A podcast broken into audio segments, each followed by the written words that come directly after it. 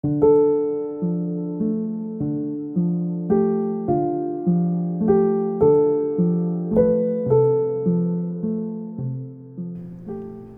and welcome to another week of A Walk in the Parks, a podcast. Uh, I hope everyone had a great week. Um, I hope you all enjoyed the episode last week about Olympic National Park. I had some people reach out and uh, that they enjoyed it, so that's great. Thank you for listening. Um, that was particularly a very interesting episode for me personally. I think it's probably, I mean, I've only done two. this is my third. But I mean, it was really fun for me. Um, I mean, the first episode on arches was really fun for me too. But uh, last week with Olympic, there was just a little bit more meat to it when it came to the national park itself and some of the lore and the stories and stuff. And I got to talk about a lot of really fun and kind of gross things. So it was it was fun. So I'm glad to enjoy. Glad, sorry, glad to know that some of you enjoyed it as well. Um, I don't really have any business to take care of this week, so I'm just going to go ahead and jump into this week's topic, which is Hot Springs National Park. So, if you listened to the first episode, then you would remember that I introduced myself and talked about my background and all that jazz. And again, this is a very small podcast as of right now. So, if you're listening to this at the time it's released, uh, which right now it's Saturday, August 20th. It'll be released on the 22nd. Um, but chances are, if you're listening to this, you probably know me in real life. But for those of you who don't, um, just a little refresher in case you didn't listen to the first episode for whatever reason. Um, I'm from Arkansas. I grew up in the Northwest Arkansas area. Um, I was born in Fayetteville I've lived um, throughout Northwest Arkansas. I currently live in Fayetteville. And surprisingly, though, even though I've lived in Arkansas for a majority of my life, I had never been to Hot Springs National Park until just a couple of months ago. Yeah. and when my husband and I went, um, it was kind of a last minute thing. This is kind of just how we roll, to be honest. Like, we very rarely plan things out. We're very chill travelers, which may stress some people out, but that's just kind of how it's kind of how we do things. Um, most of the time, our trips are like a we wake up in the morning and are like, hey, you want to go somewhere? Or the night before, like, hey, we should wake up early and, you know, take a day trip here. And that's kind of what it was when we decided to do Hot Springs. Uh, we both felt the need to just kind of get out of town for the day, and we had a list of places where we could go. Um, we frequent Kansas City a lot. We were planning on going to Dallas soon, which those are both about like four hours ish away. But also on our list was Hot Springs.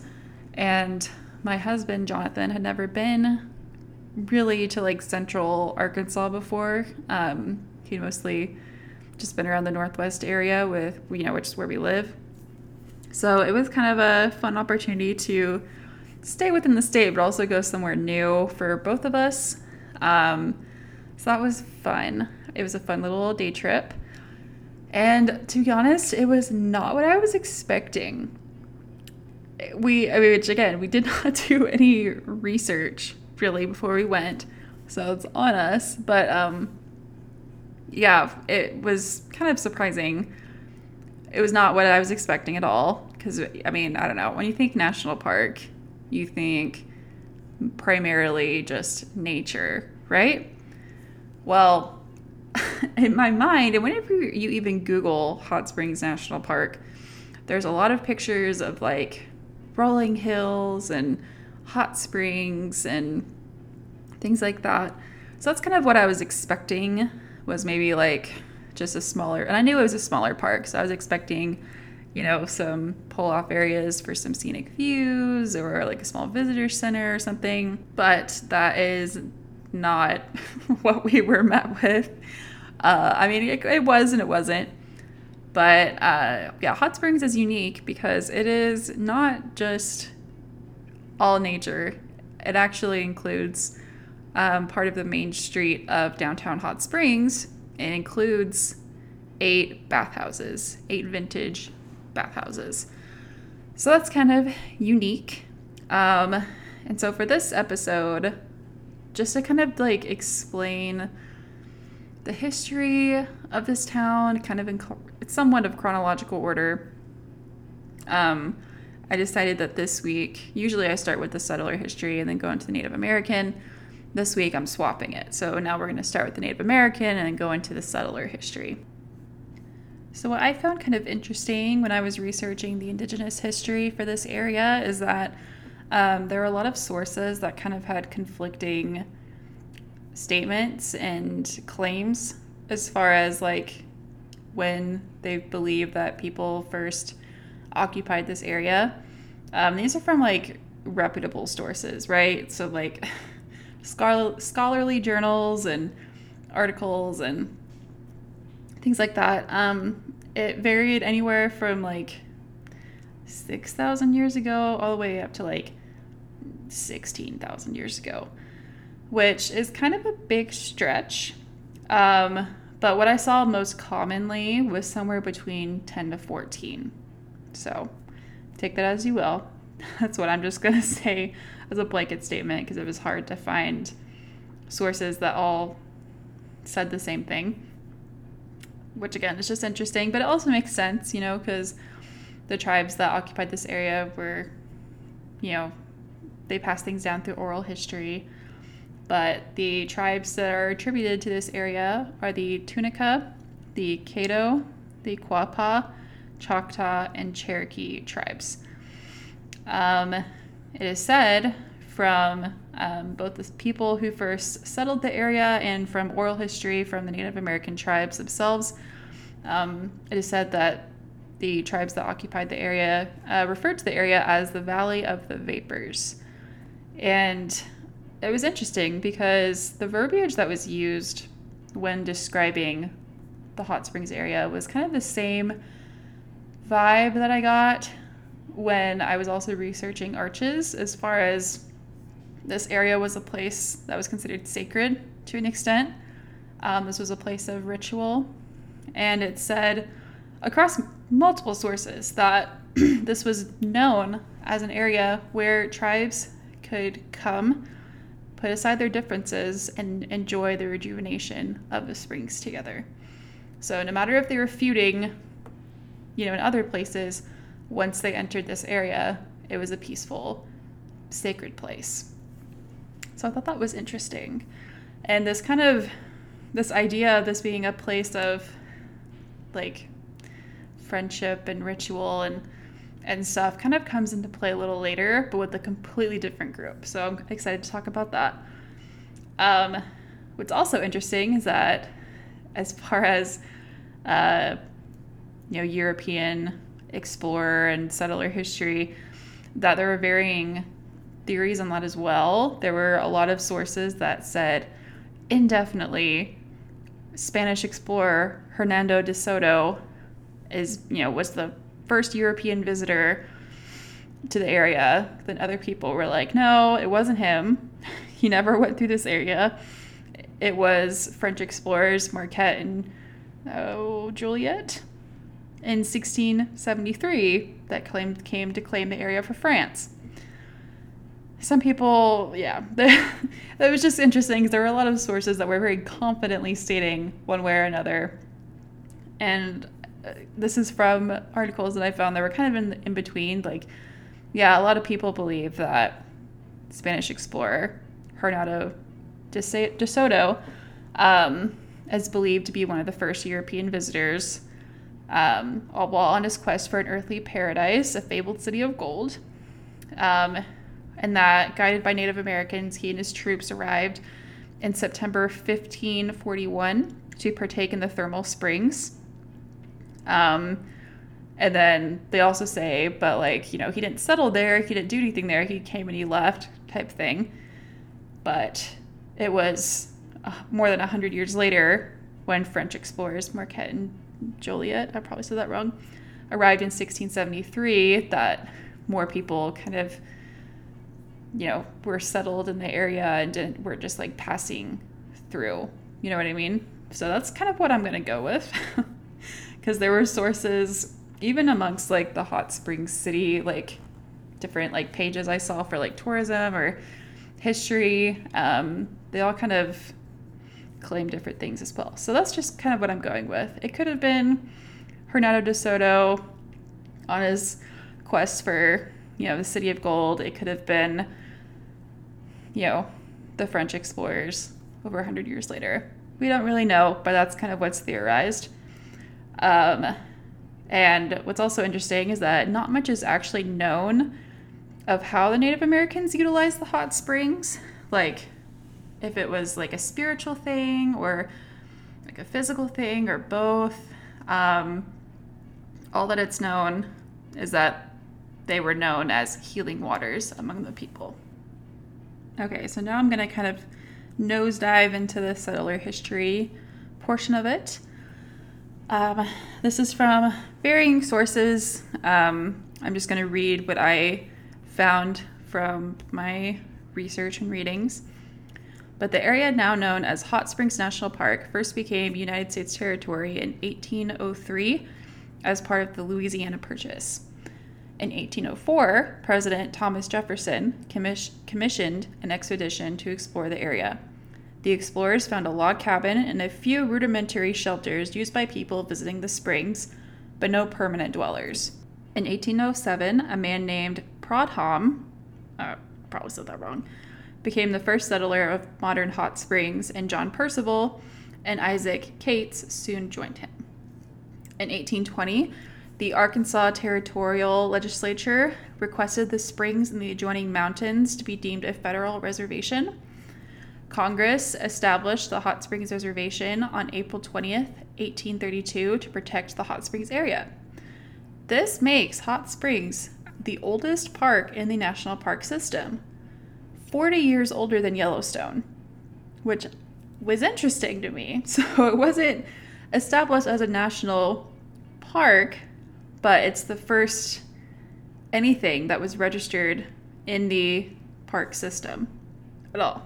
So, very interesting because, you know, Yellowstone is famed for being the oldest, but technically, even though it wasn't called a park, Hot Springs National Park, well, Hot Springs Reservation, I guess, was the first thing to be registered in the system. But unfortunately, Congress failed to pass any legislation for administering the site. As a result, no controls were exerted in the area, and people continued to settle there, building businesses around and over the springs, which is unfortunate. On August 25, 1916, Congress established the National Park Service, and Hot Springs Reservation came under its administration. Stephen T. Mather, head of the new organization, took a serious interest in the development of the site his enthusiasm for hot springs apparently led to its designation as the 18th National Park on March 4, 1921. At the same time, the townspeople decided to call their city Hot Springs National Park as well. Not confusing at all. The park encompasses 5,500 acres. The park includes famous Bathhouse Row, which consists of eight unique turn of the century bathhouses in the heart of downtown. Unlike the hot springs at Yellowstone National Park, which are preserved in their natural state, hot springs water has long been engineered and managed. Also, unlike Yellowstone, the hot in these springs comes not from volcanic activity, but from depth. And I thought this was kind of interesting. Water from rain seeps down deep into the earth, where pressure heats everything up, according to the National Park Service. After a few thousand years underground, this heated water makes its way quickly to the surface through fractures, discharging at springs before it has a chance to cool. It is the only non volcanic geothermal springs of such high quality in temperature, taste, color, and odor in the United States. Okay, so just as Hot Springs Reservation was reestablished as government property, a devastating fire swept up the valley, destroying most of the south and central downtown area, but leaving the Arlington and Grand Central hotels, the Hale, Rector, and Big Iron bathhouses, and the buildings to their north.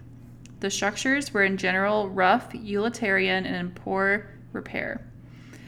Um, Many townspeople considered the Great Fire of 1878 to be more of a blessing than a tragedy, since it cleared the way for new construction that was more sustainable and attractive. So I thought that was kind of interesting. like this big fire ravishes this town in this area, and the townspeople are just like, oh, great, cool. you cleared the land for us. Awesome. Which, I don't know, I guess if I lived at that time period and everything included so much manual labor, I would probably see it as a blessing too, TBH. Okay. So, in the short period after the fire, the government established stringent standards for bathhouse construction, and the area rapidly changed from a rough frontier town to an elegant spa city. Okay, so now I'm going to talk about the bathhouses that were constructed. Um, I'm just going to list them off, then I'm going to go back and tell fun facts about each one. So there's the Lamar, the Buckstaff, the Ozark, the Quapaw, the Fordyce, Maurice, Hale, and Superior. So currently, this is what all these things are being used for currently. The Lamar Bathhouse offices are offices for the national park. Um, they contain the park archives, uh, museum storage, a small research library, and a park gifts shop store thing. Um, the Buckstaff is the only bathhouse that has remained in continuous operation since 1912, meaning that it was never closed and it's still in operation. It hasn't been used for anything other than a bathhouse. Um, the Ozark is currently being used as a gallery space for um, various art organizations in the area. The Quapaw occupies the space of what used to be two bathhouses, uh, the Horseshoe and the Magnesia, and is being currently used as a spa. Um, it, I believe it was shut down for a time. Um, the Fordyce is the most extravagant one of all the bathhouses. Um, this is the one that my husband and I spent a lot of time in when we were there. It is currently the park visitor center. Um, it's a museum with self guided tours. You just can go in and walk yourself around, and there's lots of cool things to see. Um, really beautiful, like stained glass work, and just fun plaques talking about, you know, the different spa treatments that were used back then, some of which are kind of alarming. Um, and also on the third floor, there is a gymnasium with a lot of really heavy looking equipment. and I just I mean, they didn't know any better, but like honestly, the worst place for a gymnasium. Cuz it's just like it's hardwood floor. People like, you know what I mean? Like just not the place on the third floor of a building. It's a lot of heavy material to be lugging upstairs and through windows and elevators and such. You know what I mean? Like you'd probably hear that thumping from all the way down to the basement. But that gymnasium on the third floor was the first gymnasium in the state of Arkansas um, in 1915. The Maurice bathhouse is currently vacant and apparently is being prepped for commercial use right now. The Hale bathhouse is currently being used as a luxury hotel. And the Superior bathhouse um, is being used as a brewery. It is the only brewery in a United States national park and the only brewery it's really weird to say that word, brewery in the world to utilize thermal spring water to make their beer. So that's your thing. Go try it. So that's all the bathhouses. And then there's just a lot of quirky history with hot springs that I'm going to kind of go into. And again, like it's kind of it's a very unique park because again, like there is a natural aspect to it, like right above the bathhouses. There's you can drive up and there's like a overlook. There's a tower that you can go up in. Granted, you have to pay, but like it's there. Um, but for the most part, it's the bathhouses, at least from what we experienced while we were there. And the bathhouses only have so much history. And so I'm going to kind of touch on the city of Hot Springs as well and just the general history of the area because it does tie into the national parks, uh, national park, I guess. Um, in that area for sure. Okay, so during the late 19th and early 20th century, um, Hot Springs was the off season capital for Major League Baseball. The Chicago Cubs, Pittsburgh Pirates, Brooklyn National, Chicago White Stockings, and Boston Red Sox all held spring training in Hot Springs. Babe Ruth first visited the Spa City as a young pitcher with the Red Sox, but returned often for baths and rounds of golf. Uh, Babe Ruth's first 500 foot plus home run was achieved while playing ball at Whittington Park in Hot Springs. And uh, I thought this was funny, but apparently it is said that Babe Ruth on one of these trips to Hot Springs, I don't know when, but apparently one of these trips, he slipped home a baby alligator as a souvenir from an alligator farm that's in the Hot Springs area. I think it's like the oldest alligator farm in the United States or something, but apparently he took one home as a souvenir back home to Boston. And you just one has to wonder what he did with that alligator once he got to. Like like alligators don't stay little forever. Those are freaking scary. So it's a little alarming, kind of funny, but also not because I'm like, okay, that poor alligator. Like, what was it subjected to? You know what I mean? Did it live a long life? Probably not. Um, so there's that. And then, okay, this is kind of funny because when my husband and I went to Hot Springs, we were driving around and we saw this sign for um, a Hot Springs gangster museum. And we were both like, oh, that's ridiculous. It's like a little, probably like a little tourist trap kind of museum. Like gangsters have nothing to do with this area. That's so random.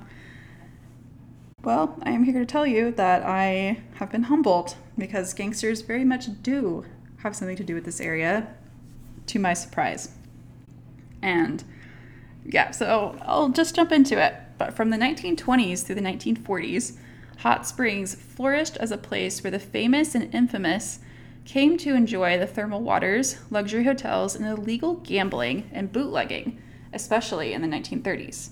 Gambling hotspots included the Ohio Club, Hot Springs' oldest bar, and the Southern Club, which is now the location of the Josephine Tussaud Wax Museum, which was reputed to be owned by mobster Owney Madden. He was one of the founders of the New York Mob, was part of Murder Incorporated, and owned Harlem's famous Cotton Club. Infamous mobsters such as Al Capone were frequent visitors, with Capone taking up part time residence in Suite 443 of the Arlington Hotel. Mobster Charles Lucky Luciano, who's the father of organized crime, was arrested for the last time in Hot Springs on the promenade behind the Ozark bathhouse. He was in town gambling and taking baths. Al Capone considered Hot Springs his second home. He distributed moonshine and bottles made from a local water company, which I'll touch on later. Illegal gambling was permanently shut down in Hot Springs in 1964 thanks to a federal crackdown on what the government called the site of the largest illegal gambling operation in the United States, which is kind of crazy. Um, and also, something interesting about all of this is that, you know, like I said, when I talked about the Native Americans um, and their history of the area and how they would congregate at the springs, and it was a place of peace amongst all the different tribes that visited. And it was a place of friendship and fraternity and just relaxation and peace and rejuvenation and all the good things. And I said earlier that it was the same for another group that was kind of unexpected. This is that group. Um, yeah, apparently it was a safe space for gangsters of all walks of life, from California to New York to Chicago to all these other major cities to come and despite their feuds they may be having outside of the city when they went to Hot Springs, it was a place of neutrality, of fraternity, of peace. Just a place to come and relax and not worry about what was going on back home. And it said that, you know, like I said, Al Capone considered Hot Springs his second home. And again, I just think it's really interesting, kind of unexpected, and I'm kind of embarrassed that I thought it was such a crazy thing, you know, for gangsters to be associated with this area. But yeah, it's kind of some unexpected history. So to keep going, um, in 1871, pharmacist Peter Green and his brother John bought Lockett Springs and Hot Springs and began selling mineral water they called Mountain Valley Spring Water. By 1928, the water's popularity in association with the health spa boom allowed the company to expand distribution, making Mountain Valley the first bottled water available coast to coast. Famous fans of the water include included Frank Sinatra and Elvis Presley, and it was even the choice of the US Senate in the 1920s. Today, visitors can explore the company's rich, rich history at Mountain Valley's Museum of Bottled Water. The museum showcases nearly 150 years of bottles, barrels, photographs, and specialized machinery and more. And then I also found something talking about how five miles outside of Hot Springs in 1874, a stagecoach was robbed by none other than legendary outlaws Frank and Jesse James. And then some also just some fun stuff. Uh, Tony Bennett first sang his signature song, I Left My Heart in San Francisco, at the Black Orchid Club in Hot Springs after performing earlier that night at the Vapors Club. His piano player had him try it out, and when the bartender said he would buy it if Bennett recorded it, he added it into his next his act the next night at the Fairmont Hotel in San Francisco. The rest is history.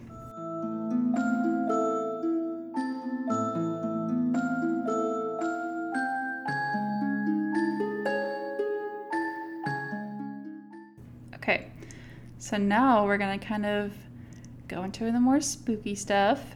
Uh, just a little fair warning in case you have little ears listening around. Um, doesn't get too bad, but just want to give you the chance to pause and get to another room if you need to.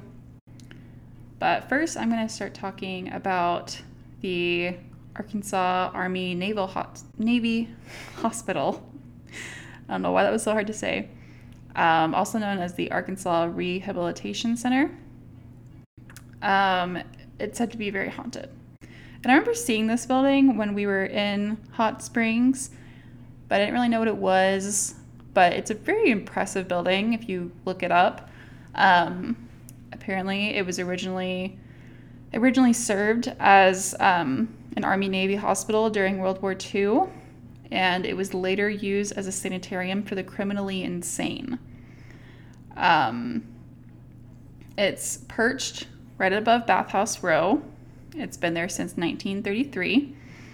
And there's a legend that a man came in complaining of a sprained ankle and was kept overnight for x rays and treatment.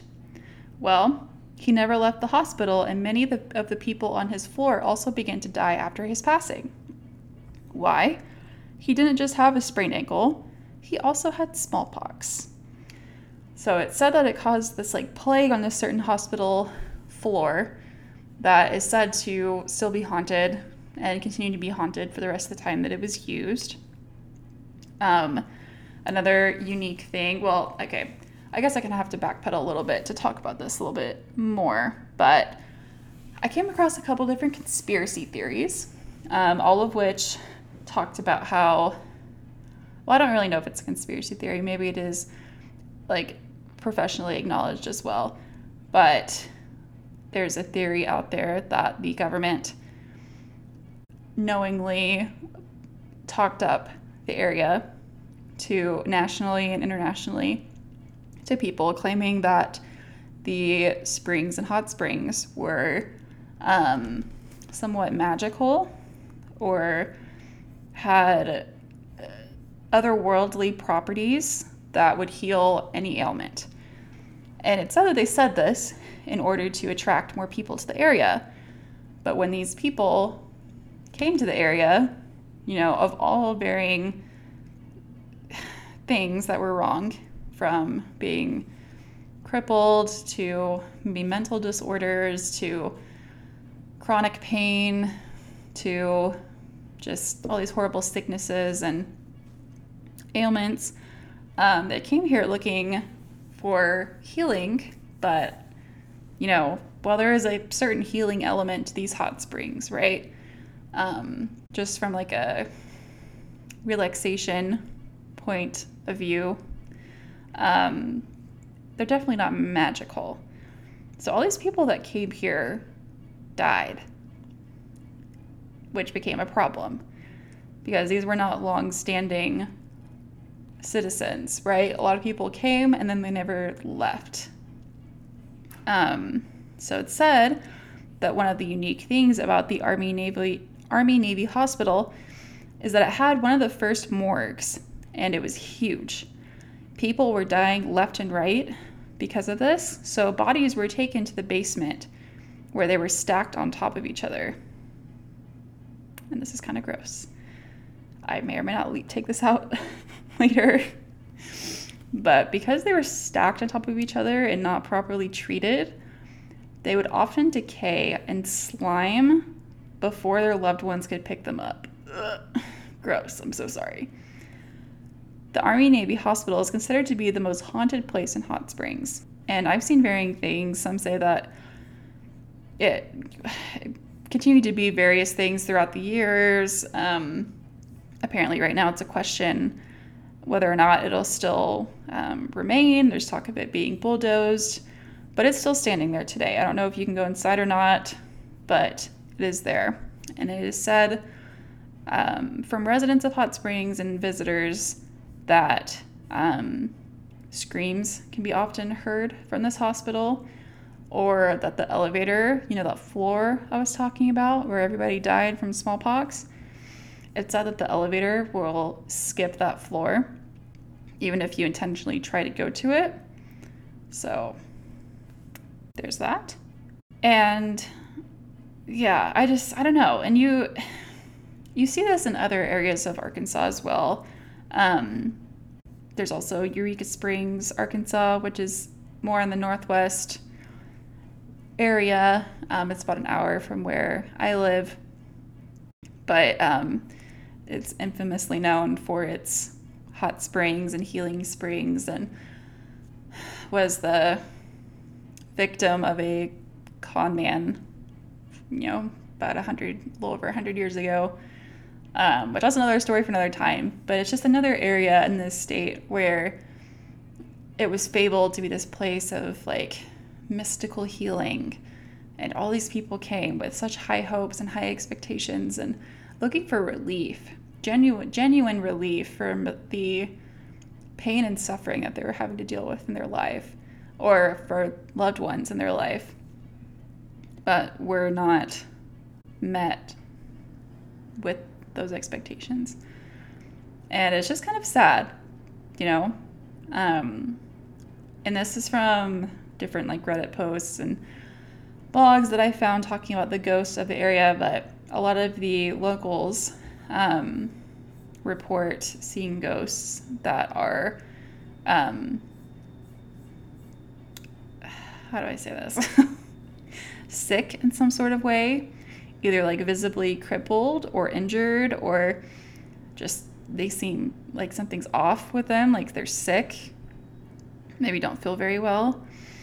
So I thought that was kind of sad. Nothing super spooky there, just all the ghosts that are kind of described, they're none that are like aggressive or weird or anything like that. It's all just said to be just kind of sad people. And from these hauntings, um, reported hauntings, from like paranormal investigators who have gone and stuff like that, which take that with a grain of salt. But from people like that who have gone, they describe the city as having a very heavy energy. And you can just like feel some of like the sadness and sorrow from some of these alleged ghosts, which is interesting. Um, but yeah, I just thought I thought that was interesting. It's also a place of joy and happiness. You know, it's a spa location. Not everyone went there for healing. Some people just went there for, I mean, for a different kind of healing, right? For more of a, a literal spa experience, a relaxation experience. So I don't know. When we went, I definitely kind of had this feeling of like, just kind of like similar to Olympic, but not quite. Olympic was just different for me entirely, but as far as like the heaviness and kind of the feelings I had. But similarly, I guess, in Hot Springs, I also just kind of had this general vibe of like, this place is very old. There's a lot more here than kind of meets the eye. There's a lot deeper history than a lot, a lot of people probably realize. So it's just kind of interesting to contemplate all these, all these different things. Um, I think it's important when also considering the history of this area and the different stories that come from it. I guess it just it just kind of depends on what what you want to focus on, right? You can either focus on the more depressing parts and you know the people that maybe were disappointed with their experience or you can focus on the people and kind of the energy of like this is a fun place healing place you know? Okay so now we're going to go on to talk about the arlington resort hotel. Um, it was originally built in 1875 um, it's a beautiful and historic hotel. I saw the outside of it. I did not go inside while I was there. But patrons of the hotel tell stories of seeing people eerily dressed in old fashioned clothes walking down the halls or strolling through the lobby before simply disappearing into thin air. Some speak of seeing a young girl in a pink dress in the lobby. Others report seeing the ghost of a woman in one of the two towers wearing a wedding dress staring at the, the stars. Others have reported that they've seen the hotel's old bellman, uh, Henry Tweedle, on the fourth level of the building. He walks through closed doors before disappearing. Faucets are said to be turned on and off by themselves, people being brushed by something when no one's there, ghostly laughter, and lights going on and off when no one is around. Um, and what's interesting, and I found this from multiple different sources, but with all the reported hauntings of this hotel, this is not a hotel that embraces that, which is interesting. Um, you would think that from like a publicity point of view that they would be really leaning into that and you know making it like a whole destination thing. But they actually don't. They kind of strongly go against that um, it said that the employees there are very tight lipped when it comes to guests asking about um, ghosts in the building or um, any people that have died there.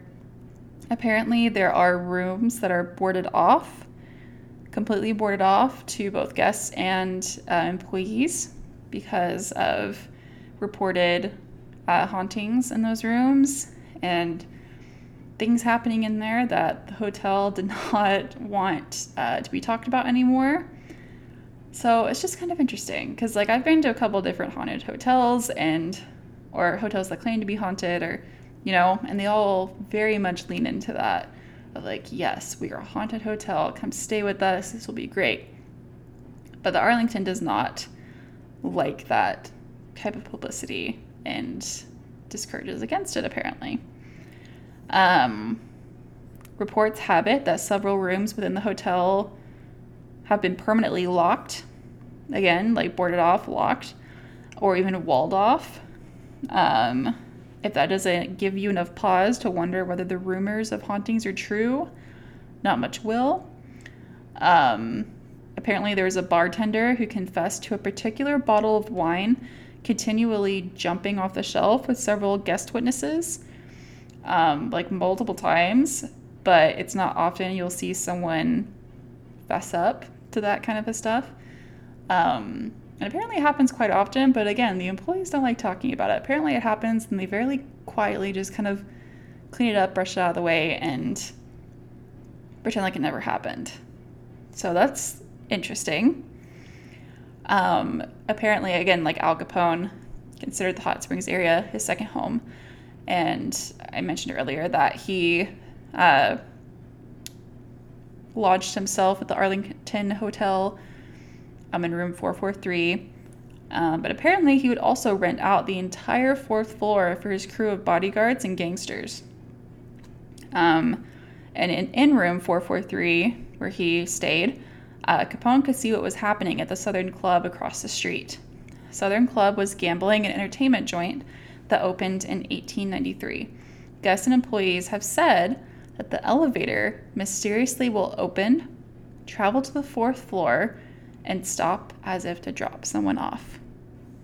So that's interesting. Many rumors circulate about the Arlington Resort Hotel being haunted. By whom or what and why, it's tough to get the story straight. The building does have quite a history, though. Um, the hotel was originally four stories and built in 1875. In 1892, the original building was razed and replaced by a larger brick building. However, the new building was destroyed by a fire in 1923. Afterwards, it was replaced with the Arlington Resort Hotel that remains standing to this day. And I also found a couple different theories of people, because there were people that died in that fire in 1923. Um, and there are people who theorize that the people who are said to haunt the hotel are the people that died in that fire. And I came across a story too that talked about how when the people, I mean, which, like, I don't know. I don't know how else you would do this, but like the people that died in the fire were basically cremated. Like it was a very high heat, high volume fire, and there wasn't much left of the people that were killed. And it said that the people who died in that fire weren't given a proper burial, they were just kind of cleaned up with the rest of the rubble and some people theorize that that's why it's so haunted. But I haven't been able to find any other sources that kind of back that up or talk about that anymore. So take from that as you will.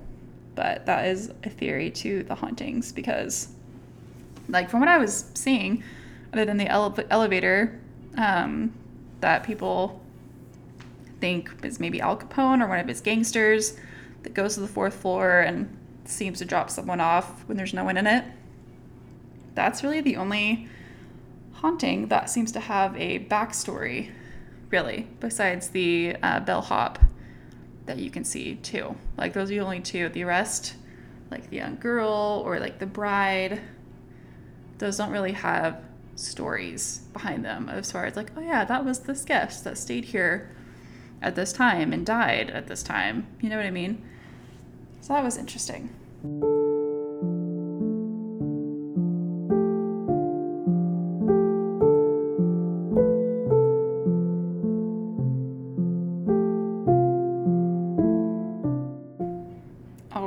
So now I'm going to kind of touch over just what to expect when you go to hot springs. I already kind of touched on this a little bit at the beginning, but um, when we went, it was just a couple months ago, and like I think it was June that we decided to go. But it was hot and humid. Um, it's uh, Hot Springs is, is cool. I would recommend going, but it was kind of scary driving in. I don't really know what I was expecting, but it when you at least from the where we entered the city was kind of sketchy. didn't really seem a very interesting place or a place of notoriety until we got to the downtown area where like the bathhouse row is and stuff like that. So kind of kind of prepare for that, I guess. Um, but the bathhouse row area is really cool. Um, it took a little bit to find some parking. We ended up parking in like a side street and walking over to the taking a short walk to the bathhouses. But I would definitely recommend um, touring the Fordyce, uh, which is the one that has the park visitor center and the museum inside. It's really cool. Um, I'd recommend taking your time. Again, it's a self guided tour, so just take your time, read all the things. It talks about all sorts of crazy, crazy um, spa experiences that were used. Um, there's a men's side and a women's side. You can kind of go through both sides and learn about the different spa treatments that were given to the different, uh, you know, genders that went to whatever side and um, there's like a lounge area, one of the upper floors. That's that's really pretty and nice, and the gymnasium is cool. Um, and don't miss out on the basement. Um, that's where the bathrooms are, but also um, you can actually view um, a spring from down there. It shoots out from a spot down there, so that's kind of cool to see. And there's some more informational stuff down there as well. So even if you don't have to use the bathroom, it's just it's a cool place to go check out.